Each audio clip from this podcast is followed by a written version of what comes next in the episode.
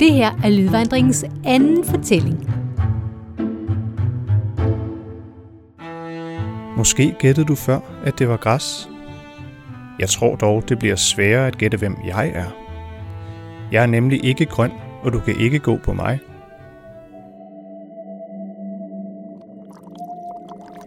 Du kan ikke leve uden mig, og jeg er faktisk en del af dig.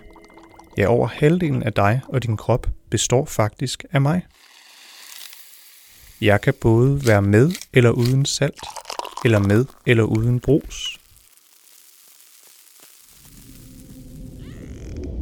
For mange dyr og organismer er jeg deres hjem.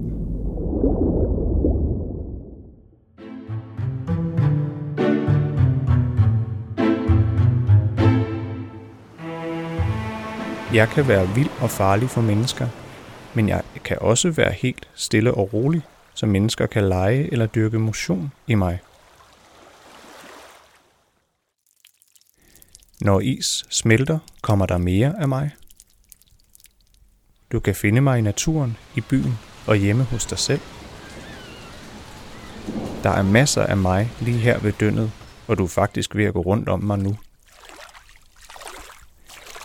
Jeg giver liv til græs, som du mødte i det første afsnit. Og så får du altså ikke flere ledetråde. Jeg er nemlig vand. Har du hørt om Homer? Han har skrevet historien Odysseen, og det gjorde han helt tilbage i oldtiden. Historien handler om Odysseus, og meget af tiden sejler han på havet. Så man skulle da tro, at Homer ville skrive, at jeg er blå. Men nej, ordet blå findes overhovedet ikke i historien. Derimod står der: først i går, efter 20 dage, blev jeg reddet fra det vinrøde hav. Vinrøde hav? En forsker har senere fundet ud af, at flere gamle tekster fra rundt om i verden heller ikke brugte ordet blå. Tror du, at det kan være, at mennesker slet ikke kunne se farven blå?